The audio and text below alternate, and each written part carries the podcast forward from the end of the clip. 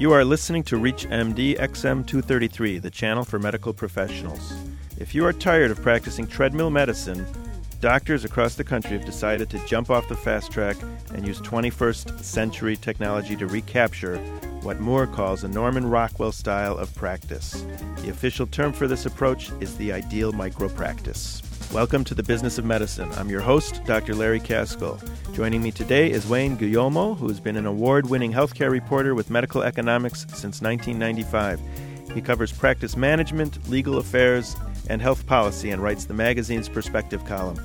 Good morning, Wayne. Hi, Dr. Kaskel. How are you? I am well, thanks. Wayne, how did this whole idea of an ideal micropractice get started? It had a strange kind of journey. Uh, it started with a doctor in Rochester. Uh, Gordon Moore, a Rochester family physician, and he was practicing very much in the kind of primary care practice that you described a full schedule, see patients, get them out the door, see the next patient, very much a treadmill kind of environment.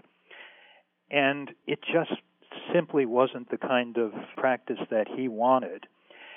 So he quit that practice and started uh, a solo practice on his own uh, with some state of the art technology to help him out, basically uh, practicing out of one room with a waiting room. And Dr. Moore did something that, that actually caused this idea to spread beyond his own little practice. What he did was write two articles. The first article described his journey to the micro practice from the old style practice. And the second article, written a year later, talked about his progress and how he was doing and whether his idea was actually going to work. And physicians started reading this and calling him up and saying, hey, you know, this sounds too good to be true. Uh, how did you do it? And tell me more. He did. Uh, he was invited to speak at uh, various uh, professional meetings, and you know, sort of like a disciple gathering his flock. Uh, more physicians started uh, doing what he did. So, what what is he doing that's different from a traditional primary care practice? Well, a micro practice is is very much what its name implies. It's it's kind of a regular practice, miniaturized, if you will. It's low volume fewer patients than the, the regular practice, even the regular solo practice. It is not uncommon, for example, for a micro practitioner to have a patient panel of three, four, five hundred patients. And the reason these doctors can do that is that they have stripped the practice down to sort of its bare essentials. They might have a you know receptionist, phone person, biller, scheduler, or they may not. Um, often they'll just have a medical assistant. Uh, some of them uh, have uh, uh a PA or a nurse practitioner. But a lot of what would be done by a support staff is done by an EHR or practice management software that enables the physician himself or herself to schedule appointments and to um, really cut down on support staff salaries. And because of that, they can have smaller patient panels. And because of the smaller patient panels, these doctors can really give the kind of one on one attention that most doctors practicing in a typical practice simply cannot do it is not unusual, for example, for a micro practitioner to to see patients initial office visits that last, you know, an hour, 45 minutes. It sounds like it's great for the patient, but the patient is losing some of the other services that the doctor's office may have had before. Extra testing, doing the billing for the patient. You're you're really stripping it down so you're just getting that time with the doctor. You are getting the time with the doctor, and, and I have to say, in talking to uh, doctors uh, working in these kinds of environments, that the patients don't seem to feel that they're losing anything. In fact, they seem to think they're gaining things because they have better access. For example, some of these doctors uh, are available to their patients 24 7. Patients have their cell numbers, so they can call them. There's open access, so if a patient wants an appointment on the same day, and he or she can usually get it. Um, doctors' schedules are flexible, they leave time for the unexpected uh, call. It seems to be working out very well for the patients we talk to. Wayne, it sounds to me like you're describing a concierge boutique practice where patients pay 1,500 to $3,000 a year to be a member of. They have full access to the physician, they have time with the physician, but yet, for some reason, they don't have to pay that startup fee. It's really a very good description of what these doctors have managed to do. It is very much like a concierge style practice without the uh, without the fee.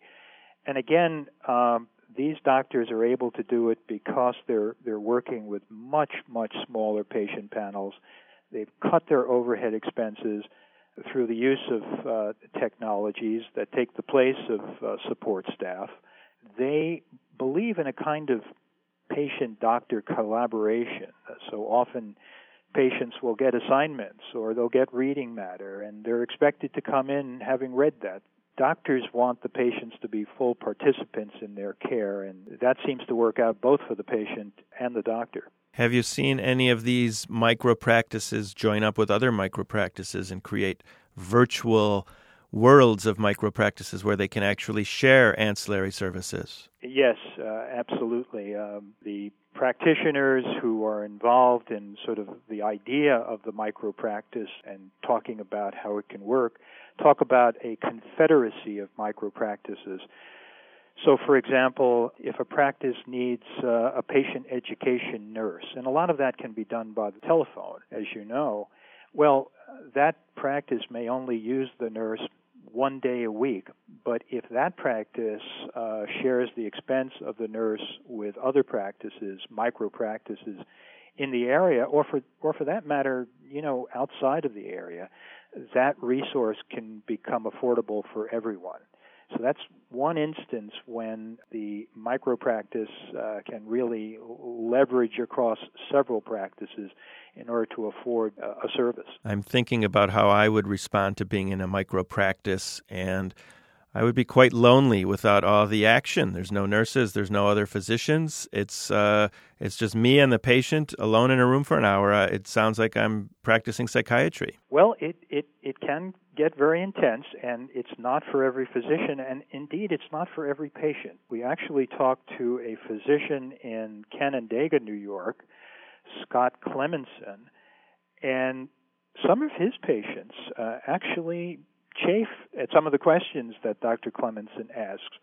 Because he schedules uh, longer appointments, he can get into areas involving the patient's personal life and how he or she is doing at work that some of them find a little off putting. And Dr. Clemenson is the first one to admit that he can't use that approach with every patient. So, if I was to start one of these ideal micro practices, what kind of income would I be looking at? Well, that that is one of the drawbacks that we found in talking to uh, doctors practicing uh, throughout the country. That by and large, they were making less money than they would have in a comparable family practice or primary care practice. Yet they're probably happier. Well, that's the trade off. They were happier, and not every doctor can afford to to take a you know 25 or 30 percent cut. But these doctors were willing to do that because they just needed to practice a certain style of medicine. So it's it's for the more idealistic physician who is truly into patient care and wants to get back to that kind of Norman Rockwell, Marcus Welby type of practicing medicine. Very much so. Uh, as a matter of fact, there is one physician we talked to, uh, John Brady, who practices in Newport News, Virginia, who actually calls his practice the village doctor.